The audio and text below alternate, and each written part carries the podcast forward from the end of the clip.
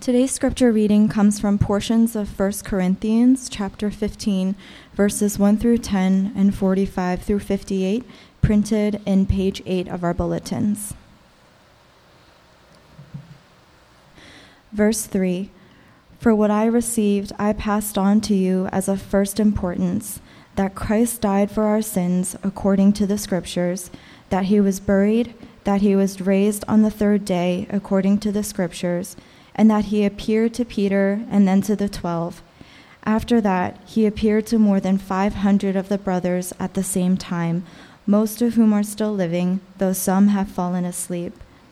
Then he appeared to James, then to all the apostles, and last of all, he appeared to me also, as to one abnormally born. For I am the least of the apostles and I do not even deserve to be called an apostle because I persecuted the church of God. But by the grace of God, I am what I am, and his grace to me was not without effect. No, I worked harder than all of them, yet not I, but the grace of God that was with me. Verse 48 As was the earthly man, so are those who are of the earth, and as is the heavenly man, so also are those who are of heaven. And just as we have borne the likeness of the earthly man, so shall we bear the likeness of the man from heaven. Verse 53 For the perishable must clothe itself with the imperishable, and the mortal with immortality. When the perishable has been clothed with the imperishable, and the mortal with immortality, then the saying that is written will come true. Death has been swallowed up in victory. Where, O death, is your victory? Where, O death, is your sting? The sting of death is sin, and the power of sin is the law. But thanks be to God, He gives us the victory through our Lord Jesus Christ. Therefore, my dear brothers, stand firm. Let nothing move you. Always give yourselves fully to the work of the Lord, because you know that your labor in the Lord is not in vain. This is the word of our Lord. On Easter Sunday, we celebrate the resurrection of Jesus Christ. And why do we do that? It's because all of Christianity hangs on that truth, the reality of the resurrection. It's why in 1 Corinthians chapter 15, the apostle Paul says the resurrection is of first importance, meaning if the resurrection is real, you have to believe everything Jesus says. But if Jesus Christ did not resurrect from the dead, you shouldn't believe anything he says. Everything hangs on that one truth. And in this passage, we see three things that the resurrection of Jesus Christ does it gives us a lasting faith, it gives us a lasting hope, it gives us a lasting power. Lasting faith, hope, power. First, the resurrection gives us a lasting faith. Now, remember, the Apostle Paul, really the earliest Christians, they were mainly Jewish. And so they originally wanted nothing to do with Christianity. But the resurrection of Jesus Christ transformed all of that. It transformed their worldview, transformed their lives. And so, Paul begins to make an appeal for the resurrection. And he does it in three ways. In verses 3 and 4, he argues logically. In verses 5 to 8, he argues legally. And in verses 12 to 15, he argues with us personally. I'm going to go through this very quickly. First, he argues with us logically, verses 3 to 4. He says, This is of first importance. Jesus died and even was buried. But really, what he's saying is, But the tomb was empty. The tomb was empty. How do you account for the empty tomb?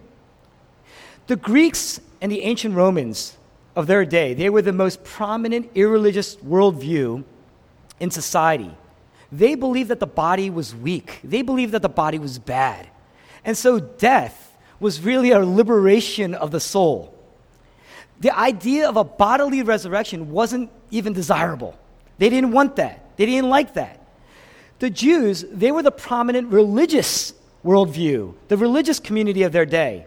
They believed that the resurrection was something that only happened at the end of the world.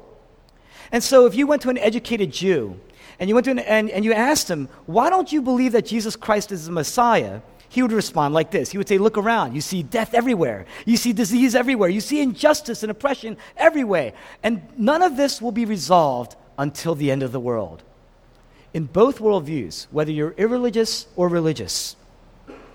In Paul's day, the bodily resurrection wasn't conceivable, it wasn't desirable. They weren't looking for it. The disciples, they couldn't have been hallucinating because Jesus Christ appeared to them in groups. And people can't hallucinate the same thing in groups. They couldn't have been deceived.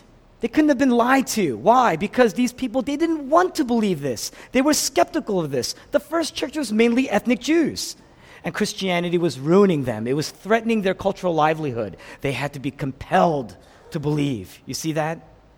Now, they couldn't have been lying themselves. A lot of people are unknowingly willing to die for a lie.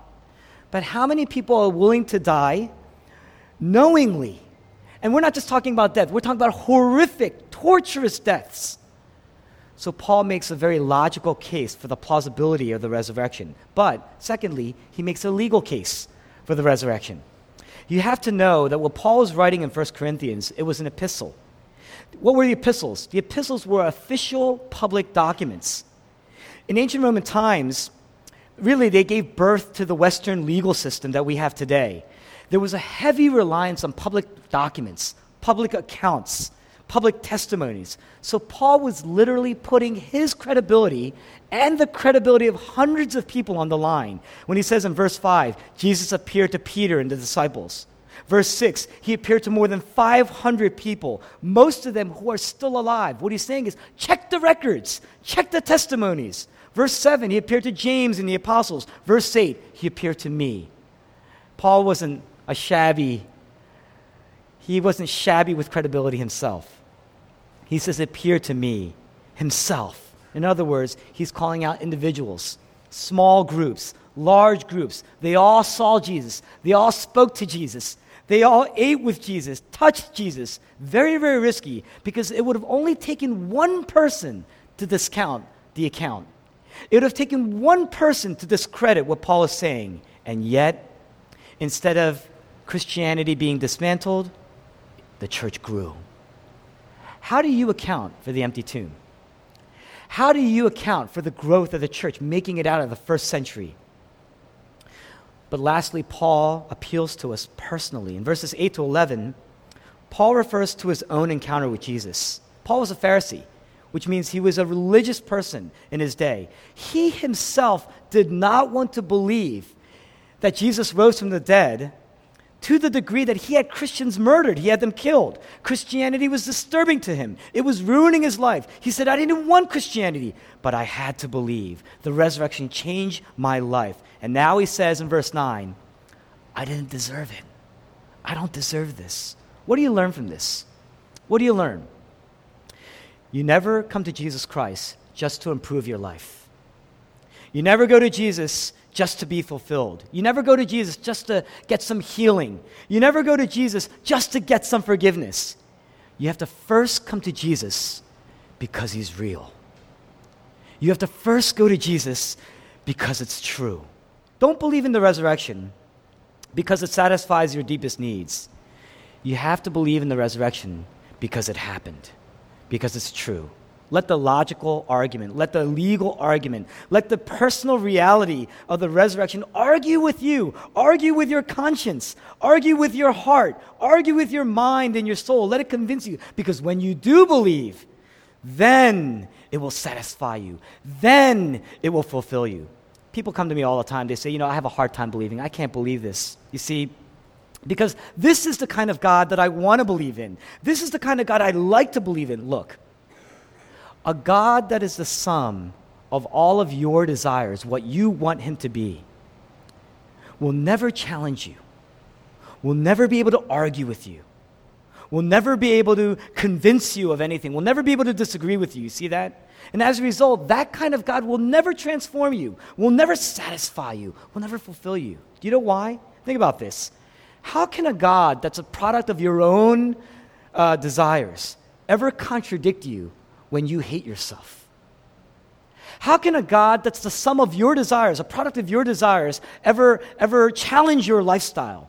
Only a Jesus that is real. Only a Jesus, only a God, uh, because he rose from the dead.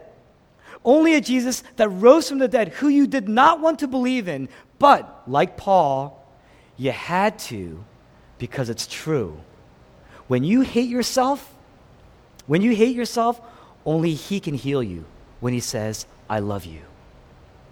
Only He can heal you when He says, You're beautiful to me. You're beautiful. A God that you make up will never be able to contradict you, will never be able to challenge your lifestyle, will never be able to disagree with you. Only a real God, only the real Jesus who rose from the dead will deeply affirm your soul when he says, I love you. Only a real Jesus, when you're running from him, can say, Come back. You got to come back to me. We need that. We need that in our lives.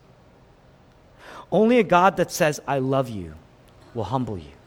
Only a God that says that will humble you. A God that says, I love you, will make you confident. Humility and confidence. You see that? Verse 9, the Apostle Paul says, I'm the least of the apostles. What is he saying? I'm humble. He's humble. But then in verse 10, he says, I am what I am. He's confident. How is Paul the least of the apostles on one hand, and yet I am what I am, so confident on the other hand? He says this by the grace of God. The gospel creates an unbreakable, unshakable self image. In the gospel, we know that we're so sinful only Jesus could die for us. And yet we're so loved, he was willing and he was glad to die for us. You see that? On the one hand, because we're overwhelmed by our sin, we are the least of all. And yet, because we're overwhelmed by God's love, we are confident. We are who we are because of the grace of God. And Paul says, I'm not in my sins because of the resurrection. And verse 10, he says this He says, His grace to me is not without effect because of the cost that was paid for me. Do you see that? What does that mean? My favorite preacher, Tim Keller, he uses this illustration. He says this If you commit a crime and your debt to society is two years in jail, you have to go to jail. You have to do your time, right? When that debt is paid, you're out, right? How do you know that the debt is paid? They set you free, they let you out. Jesus Christ died for your sins the debt is paid. How do you know that the debt has actually been paid in full? Because he's out, because he's risen. And so as a result, you're not in your sins because of the resurrection. That's what Paul's, that's what Paul's saying. He's saying, His grace to me is not without effect. I am in union with Christ. Let the text, let the passage, let the Holy Spirit, through this text, argue with your soul challenge you. Let the resurrection give you a lasting faith. That's the meaning of Easter. Now, the second thing we see here is that it gives us a lasting hope. Hope for what? I'm going to give you four very quick things that the resurrection gives us in terms of a lasting hope. And I love this. First, verses 45 to 52, the resurrection gives us gives birth to a new you. He says this, we will all be changed and the dead will be raised imperishable. What does that mean? Right now, you have an earthly body. Right now, your life is like Adam's life. It's broken and it's falling into decay and it's going to go into death. You take the sum of all of your positive qualities, your youth and your beauty and your passions and your creativity, all your relationships, put them all together. Take your abilities and your mental capacities and your senses and your emotional stability. They're all fading. They're all decaying. Every second that ticks by, your beauty is eroding. You were less beautiful than you were a second ago. Do you see that? But Paul's saying this one day there will be a new you. And all your sins, and all the misunderstandings, and all the fears, and all our insecurities, all the things that your parents put on you that you've been trying to get rid of all your life, but you don't think you ever will, they're going to be gone. They're going to be stricken. Your body will die. Your body will die. And then, just like a seed in spring, it's going to burst into a flower, but only after, body, only after the body splits and falls. You see that? There'll be a new you, there'll be a new core in you. And when it's planted in your resurrection body, it's going to burst in you. And then you're going to get the body that expresses everything that you were meant to be, everything that you were designed to be the true you. Here's a question for you What does a humbler version of you look like? What does a more confident version of you look like? What does a more selfless version of you look like? What does a wiser version of you look like? We tend to look at newness. We look at newness and we view newness like having a new car or a new house, or in some ways having a new girlfriend or boyfriend or a new job or, or having more uh, wealth. Those are things that supplement your options and your potential and your joy. But Paul says, no, that's not what I'm talking about.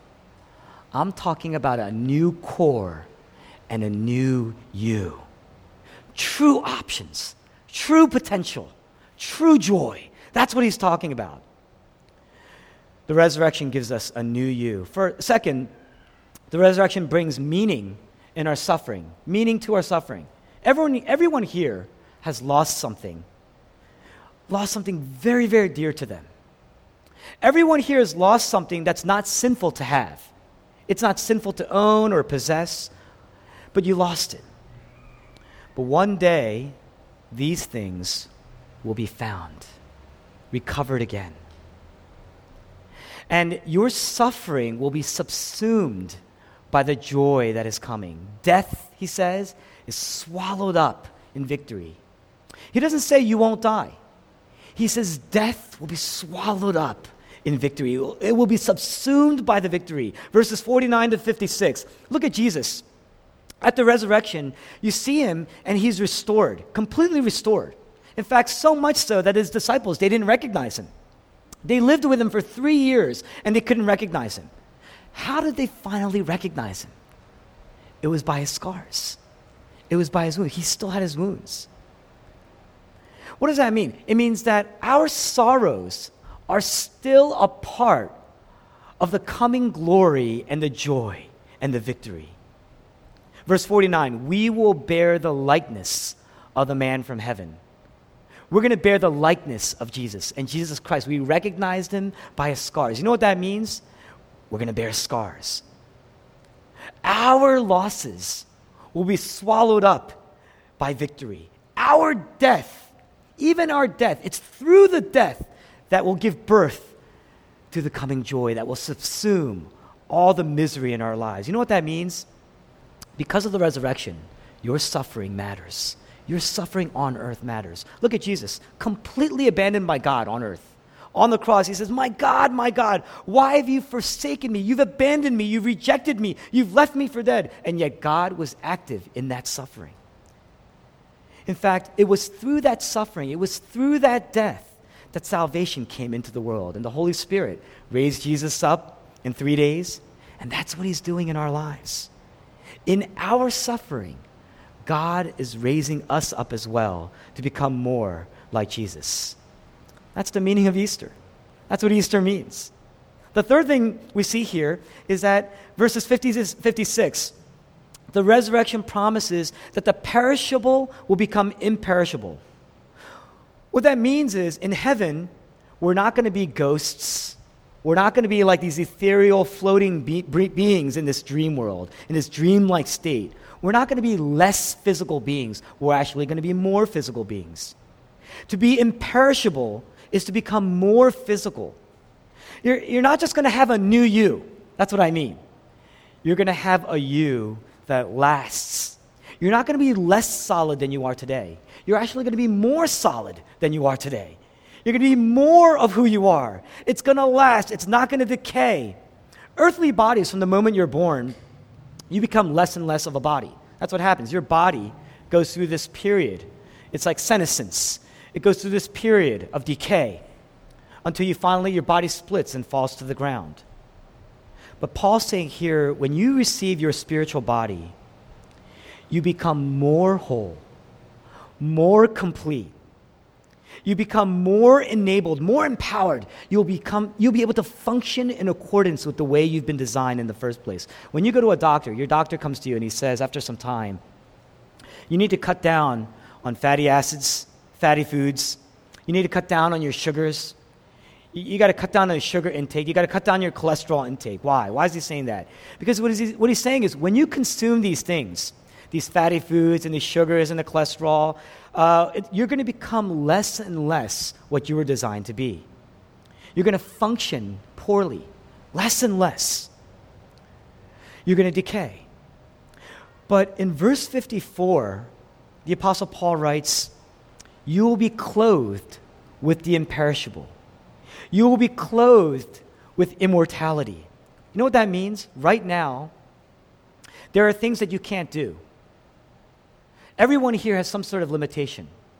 It doesn't matter how fast you are. It doesn't matter how strong you are. It doesn't matter how intelligent you are. It doesn't matter how athletic you are because you're perishable, because you're mortal. We all have mortal bodies. But someday, you will be able to do more. So much more that it will make your current talents and your current gifts like nothing. If you're a singer, you're going to sing even better. If you're a terrible musician, I'm a terrible musician. One day, you're going to be able to compose. One day, you will be able to conduct. It's my dream to be able to play Beethoven's uh, Piano Concerto Number Three, my favorite piece, or the Opus 18 String Quartet, my, my second favorite piece. If, you, if you're blind, you know what that means? One day, you'll be able to see Van Gogh's, you'll be able to critique Van Gogh's Starry Night. In the Chronicles of Narnia, you have Aslan. He's the Jesus figure in these novels, in these fiction novels. And he says this In heaven, you can't want wrong things. And it gets even better. In verse 50, he says, The imperishable, they will inherit the kingdom of God. The word kingdom here is really the word for, the Greek word for administration. He, and it's always used in the context of justice, social justice. So, what he means here is that one day God is going to wipe away everything that's wrong with the world. He's going to wipe away poverty, He's going to wipe away oppression, and He's going to build in us a new society that's imperishable. That's what He's doing. And lastly, the resurrection promises the death of death. Verses 54 to 57. Where, O oh death, is your sting? The word sting here is the Greek word kentron. It doesn't mean uh, the bite, you know, ow, the bite of the sting. That's not what he's talking about. He's talking about the venom that comes in, the poison of the sting, because that's what kills you. In other words, when you die, you don't die because of the pain of the bite, but from the venom, the power of the sting. So when death stings, it's the poison of sin that kills you. That's what Paul's saying here. But because of the resurrection, Paul says, no more. No more venom in the sting. Yes, the bite is going to happen. and You're going to feel that sting. You're going to feel the pain. But there's no more power. There's no more power in that death. There's no more power. There's no more venom in that death. Movies today, they portray death as our friend, right? Uh, you got to embrace, you got to make death your friend. Friends, without the resurrection, death is your enemy. You should be afraid of death. Without the resurrection of Jesus Christ, death tears away everything that you are and everything that you have. But Paul says death has no victory. No more victory. There is no reason to fear death. You know why? Because death has no more poison, there's no more venom in the sting. So you may hurt, you may feel pain, there may be loss, but there's no more power. In fact, it's through that death that new life will be born. Do you see that? What this means is you don't have to have regrets. A lot of us here, we live with regret. No more regrets. You can have hope. You can have power in your life. Now, if you don't believe that, then death and that venom, it's going to course through your life. And that physical decay is going to one day overwhelm you with the spiritual decay that's been happening. And death is going to poison your soul, and your life is going to be frantic. You're going to be filled with regret. You're going to be filled with guilt. You're going to be filled with anxiety and fear because venom's the venom of death. It's coursing through your life. It's why we're afraid. It's why there's a constant, frantic search for meaning. That's the decay. That's the meaning of the decay. It kills us even before our actual physical death. But Paul's saying if you believe in the resurrection, There's no more power in that sting. You can say, Hurt me, break me, consume me, and kill me. You will only renew and complete me. Do you see that? How does that happen? Where is the power for this? That's the last point. Look at the cross. Who swallowed the poison? In its entirety, who swallowed the poison? Jesus Christ, when he was being arrested, he said, Peter, put away your sword. Because Peter, his disciple, took out a sword to defend him. He said, Peter, put it away. You know why? What he's saying is, is this I have not come to bring judgment, I've come to bear it. In other words, I've come to swallow it. All of it. All of it. I've come to drink the cup of God's wrath, not pour it out on other people. In other words, Jesus Christ, He came to swallow the venom, He came to take the poison. How do you bear the likeness of the man in heaven? Behold the man who came to bear the likeness of the man on earth. How do you trust that suffering has meaning? Behold the man who suffered the ultimate suffering, the ultimate meaningless, meaninglessness. How can you become imperishable? Behold the imperishable who has perished, the one who has died for our sake. How do you become clothed in immortality? Behold Jesus Christ, who clothed himself in mortality. He became a baby, he became vulnerable, he became accessible, he became killable, and he died. Jesus Christ became sin so we could become the righteousness of God. Jesus Christ became mortal. Why? So that we could become imperishable. How do you stop the decay? How do you stop the venom of death? How do you not fear death and judgment and guilt and regret and the wrath of God? Look to Jesus Christ, who swallowed the venom of death.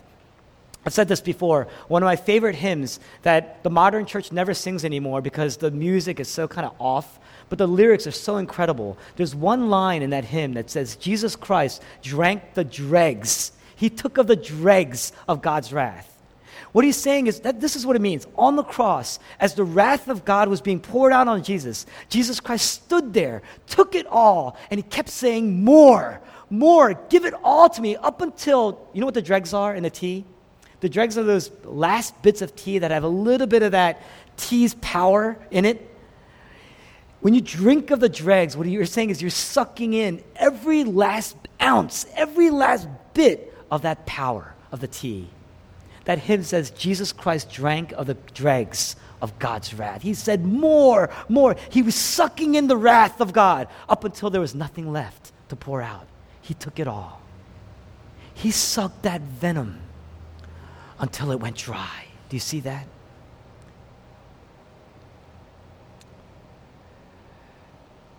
When Jesus Christ cried out on the cross, My God, my God, why have you forsaken me? What he's saying is, I have been separated from God. That is hell. Literally experienced hell on the cross. Separation from God. This is the real decay. This is the real death. And I've taken in all the venom, and my body, as a result, is deteriorating. My soul has been forsaken. I've lost meaning. There's no meaning in this suffering. Ven- the venom of death has taken its toll. Why? So that we could have the victory of God. Our suffering has meaning. Jesus Christ was stripped naked and he died on the cross so that there was no shield to soften any blow of God's wrath, so that we could be fully clothed in immortality.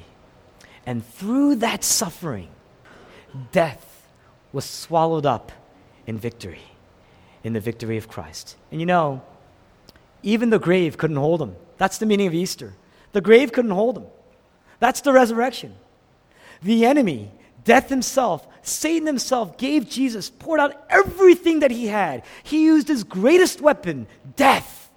No one here can escape death. And yet, it was through Jesus' death that true life, eternal life, the imperishable, could come. Today, will you behold the true power, the glory, the beauty of lives that are raised with Jesus. Because the Apostle Paul says that when Jesus died, we died with him. We're in union with him. And when he raised, he was the first fruits, we will be raised with him. Behold the resurrection of Jesus Christ, glorified, the glory of our risen King, the beauty of our King, who gives us a lasting faith, a lasting hope, and the power to live that out. That's the glory of Easter. That's the meaning of Easter. Let's pray together.